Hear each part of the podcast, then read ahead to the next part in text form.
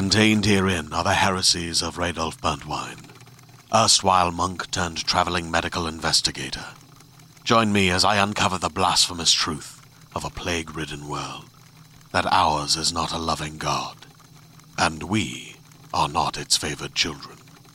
The heresies of Radolf Buntwein, coming January 2nd, wherever podcasts are available.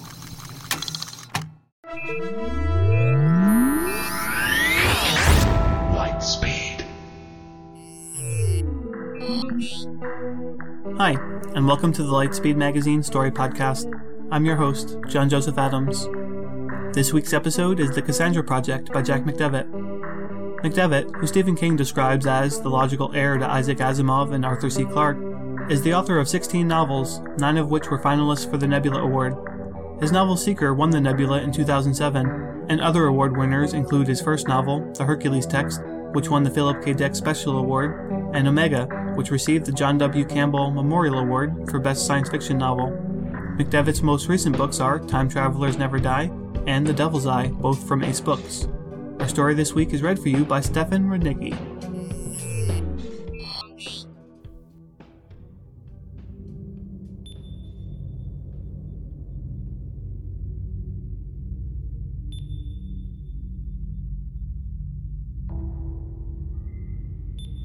The Cassandra Project by Jack McDevitt. It's an odd fact that the biggest science story of the 21st century, probably the biggest ever, broke in that tabloid of tabloids, the National Bedrock. I was in the middle of conducting a NASA press conference several days before the Minerva liftoff, the return to the moon, and I was fielding softball questions like, is it true that if everything goes well, the Mars mission will be moved up? And what is Marcia Beckett going to say when she becomes the first person to set foot on lunar soil since Eugene Cernan turned off the lights 54 years ago? President Gorman and his Russian counterpart Dmitry Alexandrov were scheduled to talk to the press from the White House an hour later, so I was strictly a setup guy. Or that was the plan anyway, until Warren Cole mentioned the dome. It was a good time for NASA. We all knew the dangers inherent in overconfidence, but 2 orbital missions had gone up without a hitch. Either of them could have landed and waved back at us, and the rumor was that Sid Mishko had almost taken the game into his own hands, and that the crew had put it to a vote whether they'd ignore the protocol and go down to the surface regardless of the mission parameters. Sid and his 5 crewmates denied the story, of course. I'd just made the point to the pool of reporters that it was Richard Nixon who'd turned off the lights, not the astronaut Eugene Cernan, when Warren Cole began waving his hand. Cole was the AP journalist, seated in his customary spot up front. He was frowning, his left hand in the air, staring down at something on his lap that I couldn't see. "Warren," I said, "what have you got?" "Jerry," he looked up, making no effort to suppress a grin, "have you seen the story that the bedrock's running?" He held up his iPad. That started a few people checking their own devices. "No, I haven't," I said, hoping he was making it up. "I don't usually get to bedrock this early in the week." Somebody snorted. Then a wave of laughter rippled through the room. "What?" I said. My first thought had been that we were about to have another astronaut scandal, like the one the month before with Barnaby Salvatore and half the strippers on the beach. "What are they saying?" "The Russians released more lunar orbital pictures from the 60s, he snickered. "They've got one here from the far side of the moon. If you can believe this, there's a dome back there." "A dome?" "Yeah." He flipped open his notebook. "Does NASA have a comment?" "You're kidding, right?" I said. He twisted the iPad, raised it higher, and squinted at it. "Yep, it's a dome, all right." The reporters in the pool all had a good chuckle, and then they looked up at me. "Well," I said, "I guess Buck Rogers beat us there after all." "It looks legitimate, Jerry," Cole said, but he was still laughing.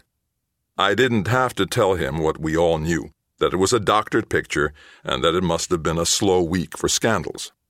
If the image was doctored, the deed had to have been done by the Russians. Moscow had released the satellite images only a few hours before and forwarded them to us without comment. Apparently nobody on either side had noticed anything unusual, except the Bedrock staff. I hadn't looked at the images prior to the meeting. I mean, once you've seen a few square miles of lunar surface, you've pretty much seen it all. The dome, if that's really what it was, appeared on every image in the series. They were dated April 1967. The Bedrock carried the image on its front page, where they usually show the latest movie celebrity who's being accused of cheating or has gone on a drunken binge.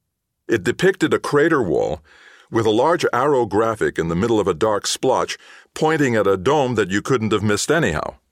The headline read, "Aliens on the Moon. Russian pictures reveal base on far side. Images taken before Apollo." I sighed and pushed back from my desk. We just didn't need this. But it did look like an artificial construct.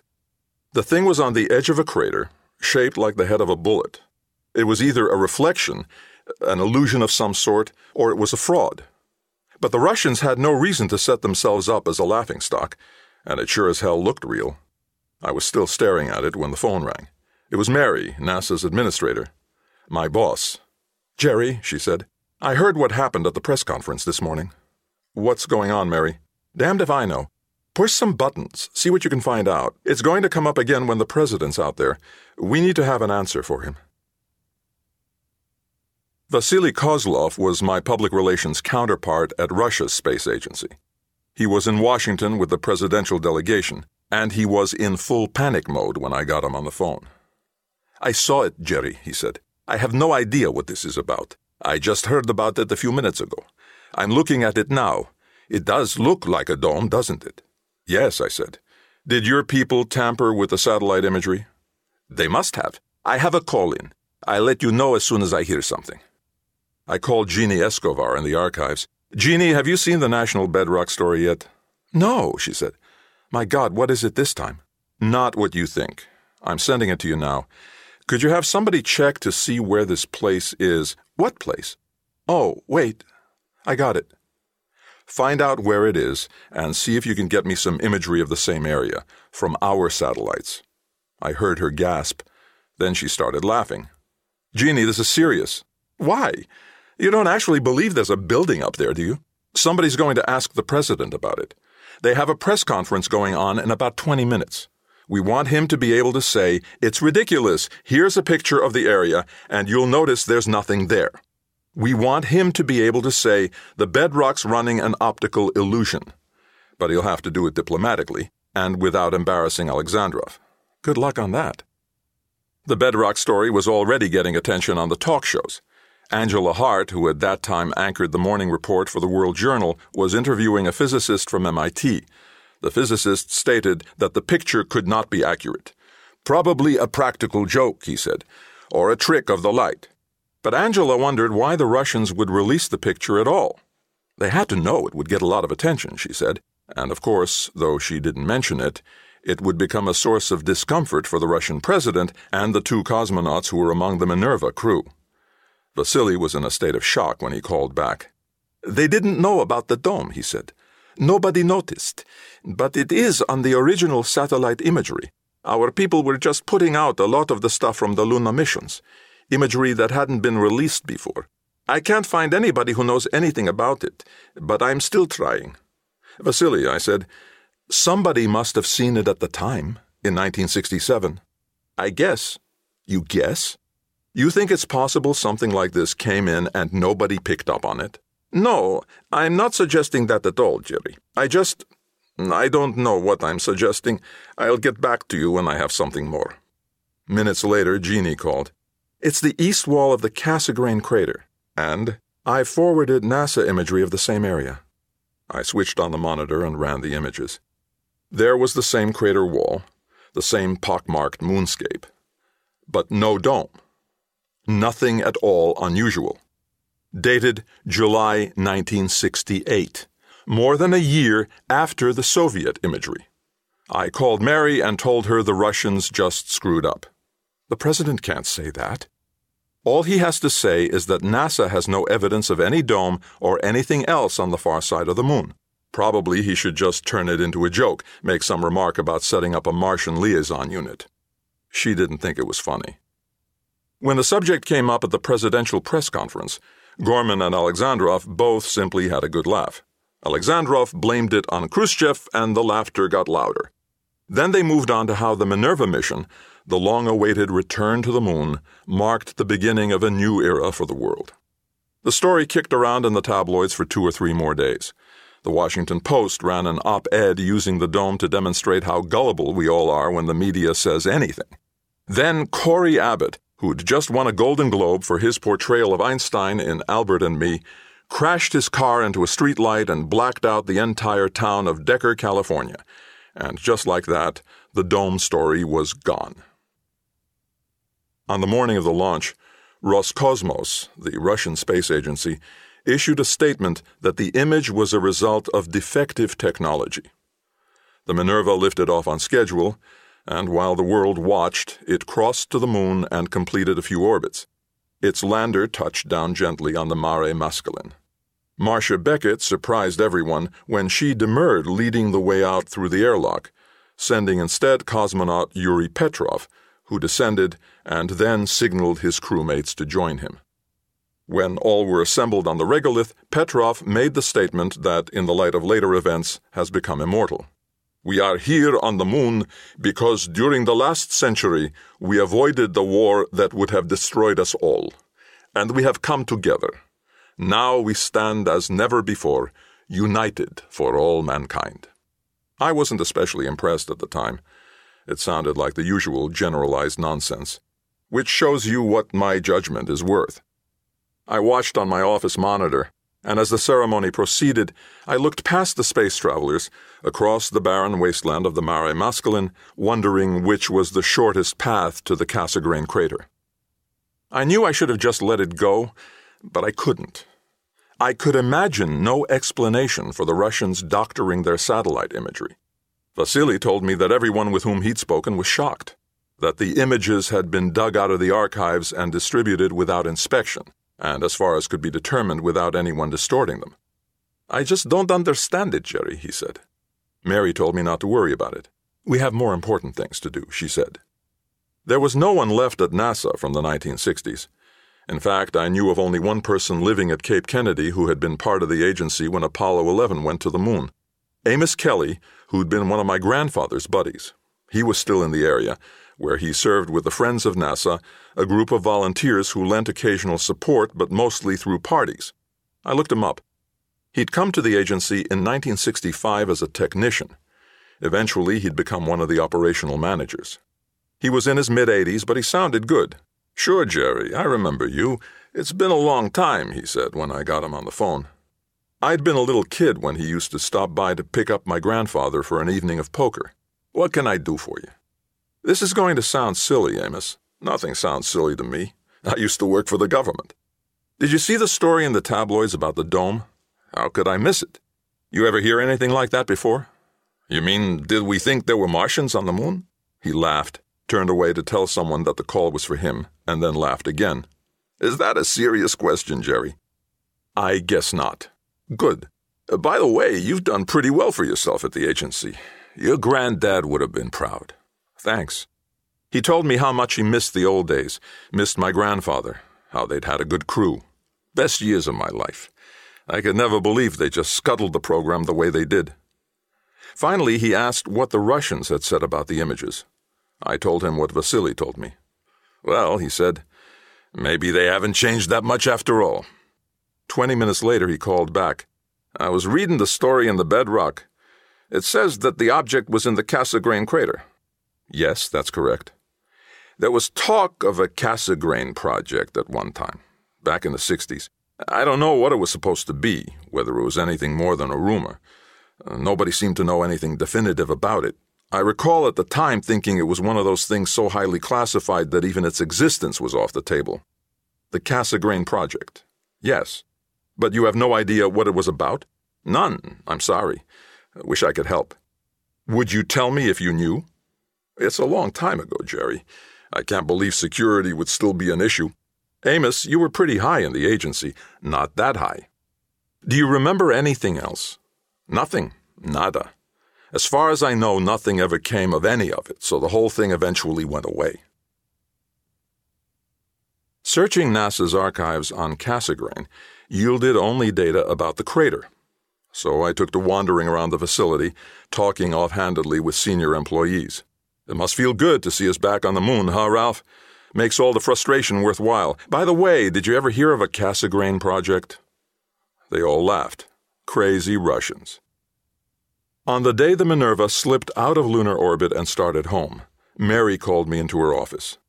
"We'll want to get the crew on stage for the press when they get back, Jerry. You might give the staging some thought." "Okay. Will it be at Edwards?" "Negative. We're going to do it here at the Cape." We talked over some of the details, the scheduling, guest speakers, points we'd want to make with the media.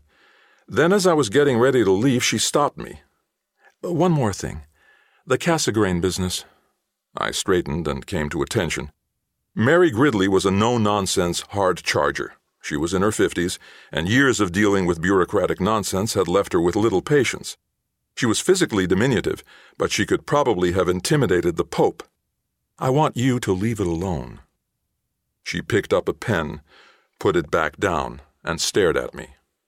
"Jerry, I know you've been asking around about that idiot dome. Listen, you're good at what you do.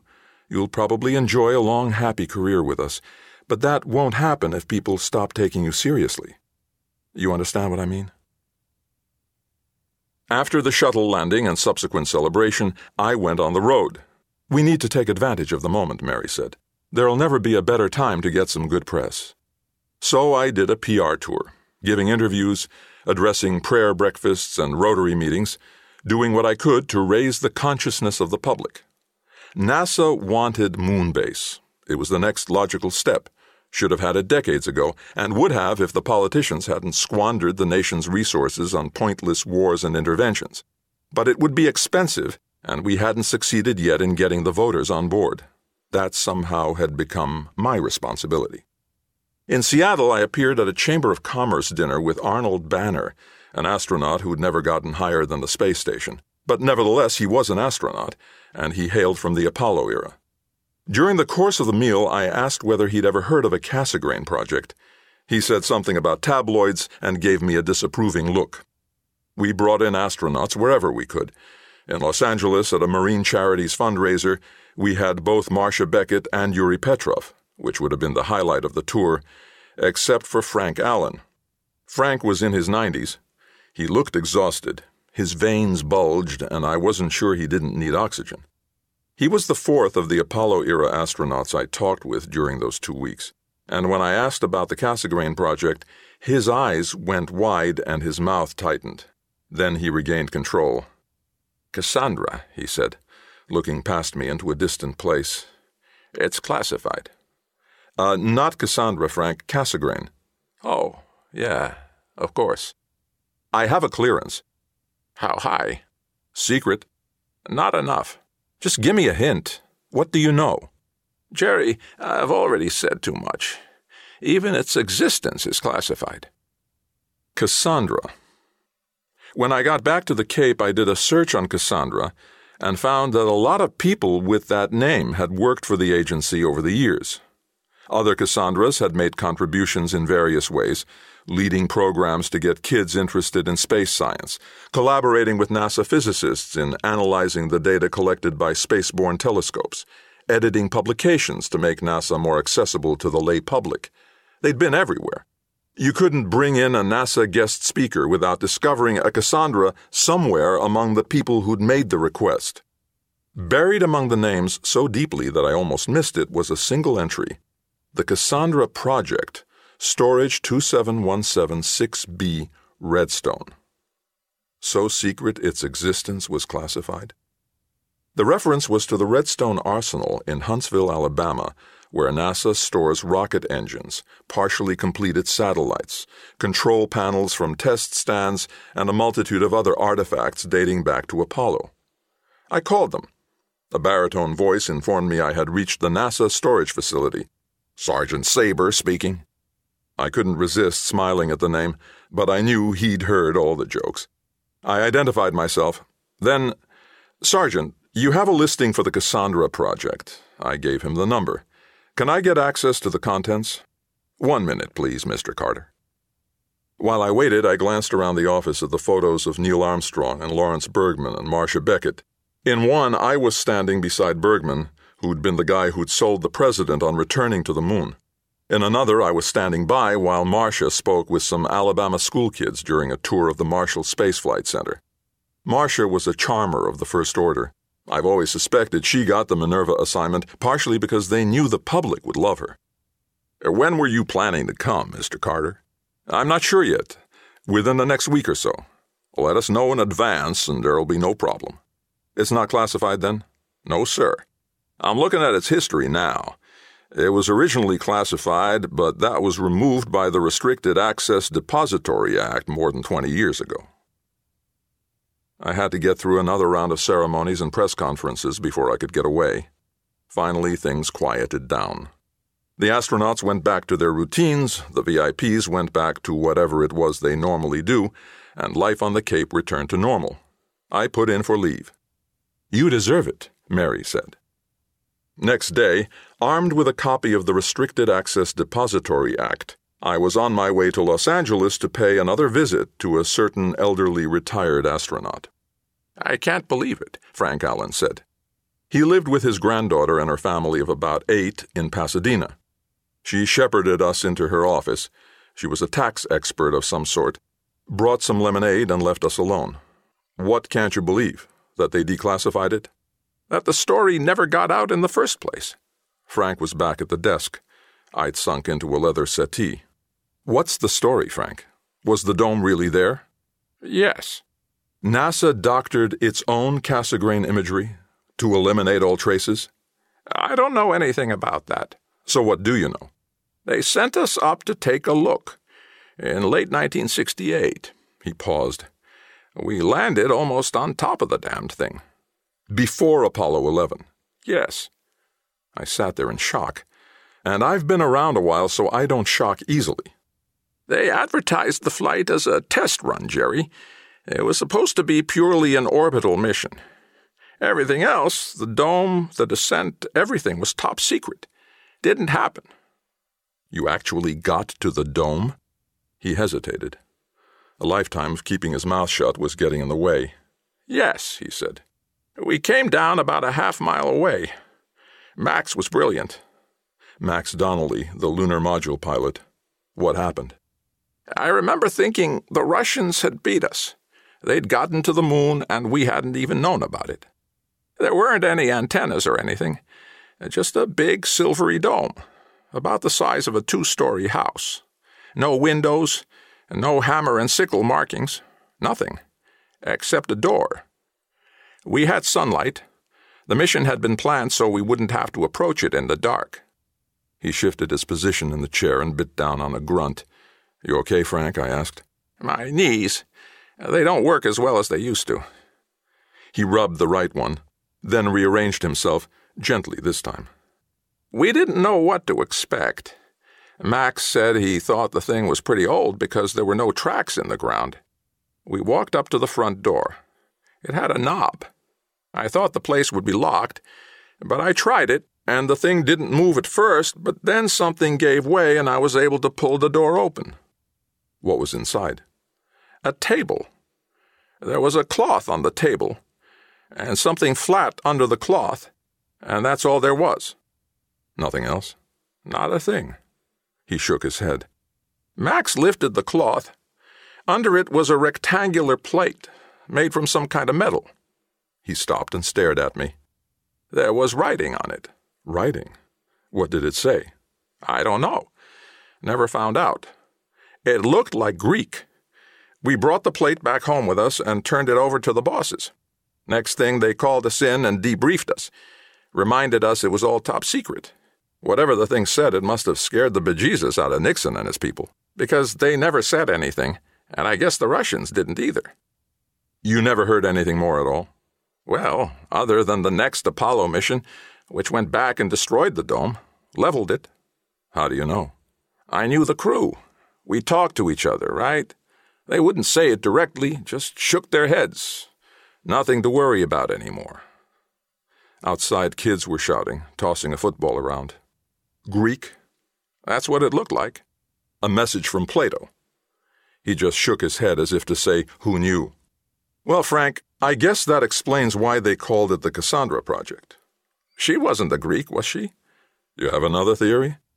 Maybe Cassegrain was too hard for the people in the Oval Office to pronounce. I told Mary what I knew. She wasn't happy. I really wish you'd left it alone, Jerry. There's no way I could have done that. Not now, anyhow. She let me see her frustration. You know what it'll mean for the agency, right? If NASA lied about something like this and it becomes public knowledge, nobody will ever trust us again. It was a long time ago, Mary. Anyhow, the agency wasn't lying. It was the administration. Yeah, she said. Good luck selling that one to the public. The NASA storage complex at the Redstone Arsenal in Huntsville is home to rockets, a lunar landing vehicle, automated telescopes, satellites, a space station, and a multitude of other devices that had kept the American space program alive, if not particularly robust, over almost 70 years. Some were housed inside sprawling warehouses. Others occupied outdoor exhibition sites. I parked in the shadow of a Saturn V, the rocket that had carried the Apollo missions into space. I've always been impressed with the sheer audacity of anybody who'd be willing to sit on top of one of those things while someone lit the fuse. Had it been up to me, we'd probably never have lifted off at Kitty Hawk. I went inside the archive office, got directions and a pass, and 15 minutes later entered one of the warehouses. An attendant escorted me past cages and storage rooms filled with all kinds of boxes and crates. Somewhere in the center of it all, we stopped at a cubicle while the attendant compared my pass with the number on the door. The interior was visible through a wall of wire mesh. Cartons were piled up, all labeled. Several were open, with electronic equipment visible inside them. The attendant unlocked the door, and we went in. He turned on an overhead light and did a quick survey, settling on a box that was one of several on a shelf. My heart rate started to pick up while he looked at the tag. "This is it, Mr. Carter," he said. "Cassandra." "Is this everything?" He checked his clipboard. "This is the only listing we have for the Cassandra Project, sir." "Okay, thanks." "My pleasure." There was no lock. He raised the hasp on the box, lifted the lid, and stood back to make room. He showed no interest in the contents. He probably did this all the time, so I don't know why that surprised me. Inside, I could see a rectangular object wrapped in plastic. I couldn't see what it was, but of course I knew. My heart was pounding by then. The object was about 1.5 feet wide and maybe half as high. And it was heavy. I carried it over to a table and set it down. Wouldn't do to drop it. Then I unwrapped it. The metal was black, polished, reflective even in the half-light from the overhead bulb. And sure enough, there were the Greek characters. 8 lines of them. The idea that Plato was saying hello seemed suddenly less far-fetched. I took a picture, several pictures. Finally, reluctantly, I rewrapped it and put it back in the box. "So," said Frank, "what did it say?" "I have the translation here." I fished it out of my pocket, but he shook his head. "My eyes aren't that good, Jerry. Just tell me who wrote it and what it says." We were back in the office at Frank's home in Pasadena. It was a chilly, rain-swept evening. Across the street, I could see one of his neighbors putting out the trash. It wasn't written by the Greeks. I didn't think it was. Somebody came through a long time ago, 2,000 years or so. They left the message. Apparently they wrote it in Greek because it must have looked like their best chance to leave something we'd be able to read, assuming we ever reached the moon. So what did it say? "It's a warning." The creases in Frank's forehead deepened. "Is the sun going unstable?" "No." I looked down at the translation. "It says that no civilization anywhere has been known to survive the advance of technology." Frank stared at me. "Say that again?" "They all collapse. They fight wars. Or they abolish individual death, which apparently guarantees stagnation and an exit. I don't know. They don't specify. Sometimes the civilizations become too vulnerable to criminals, or the inhabitants become too dependent on the technology and lose whatever virtue they might have had. Anyway, the message says that no technological civilization anywhere has been known to get old. Nothing lasts more than a few centuries, our centuries, once technical advancement begins, which for us maybe starts with the invention of the printing press. The oldest known civilization lasted less than 1,000 years. Frank frowned. He wasn't buying it. They survived. Hell, they had an interstellar ship of some kind. They said they were looking for a place to start again. Where they came from is a shambles. You're kidding. It says that maybe, if we know in advance, we can sidestep the problem. That's why they left the warning. Great. If they survive, they say they'll come back to see how we're doing. We were both silent for a long while. So what happens now? Frank said. We've reclassified everything. It's top secret again. I shouldn't be telling you this. But I thought... He rearranged himself in the chair, winced and rotated his right arm. Maybe that's why they called it Cassandra, he said. Wasn't she the woman who always brought bad news? I think so. There was something else about her. Yeah. The bad news, I said. When she gave it, nobody would listen.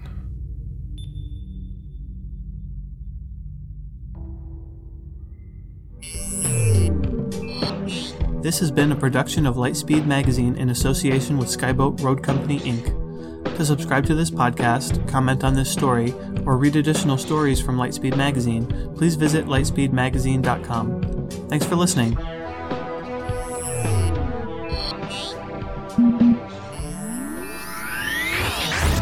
Lightspeed.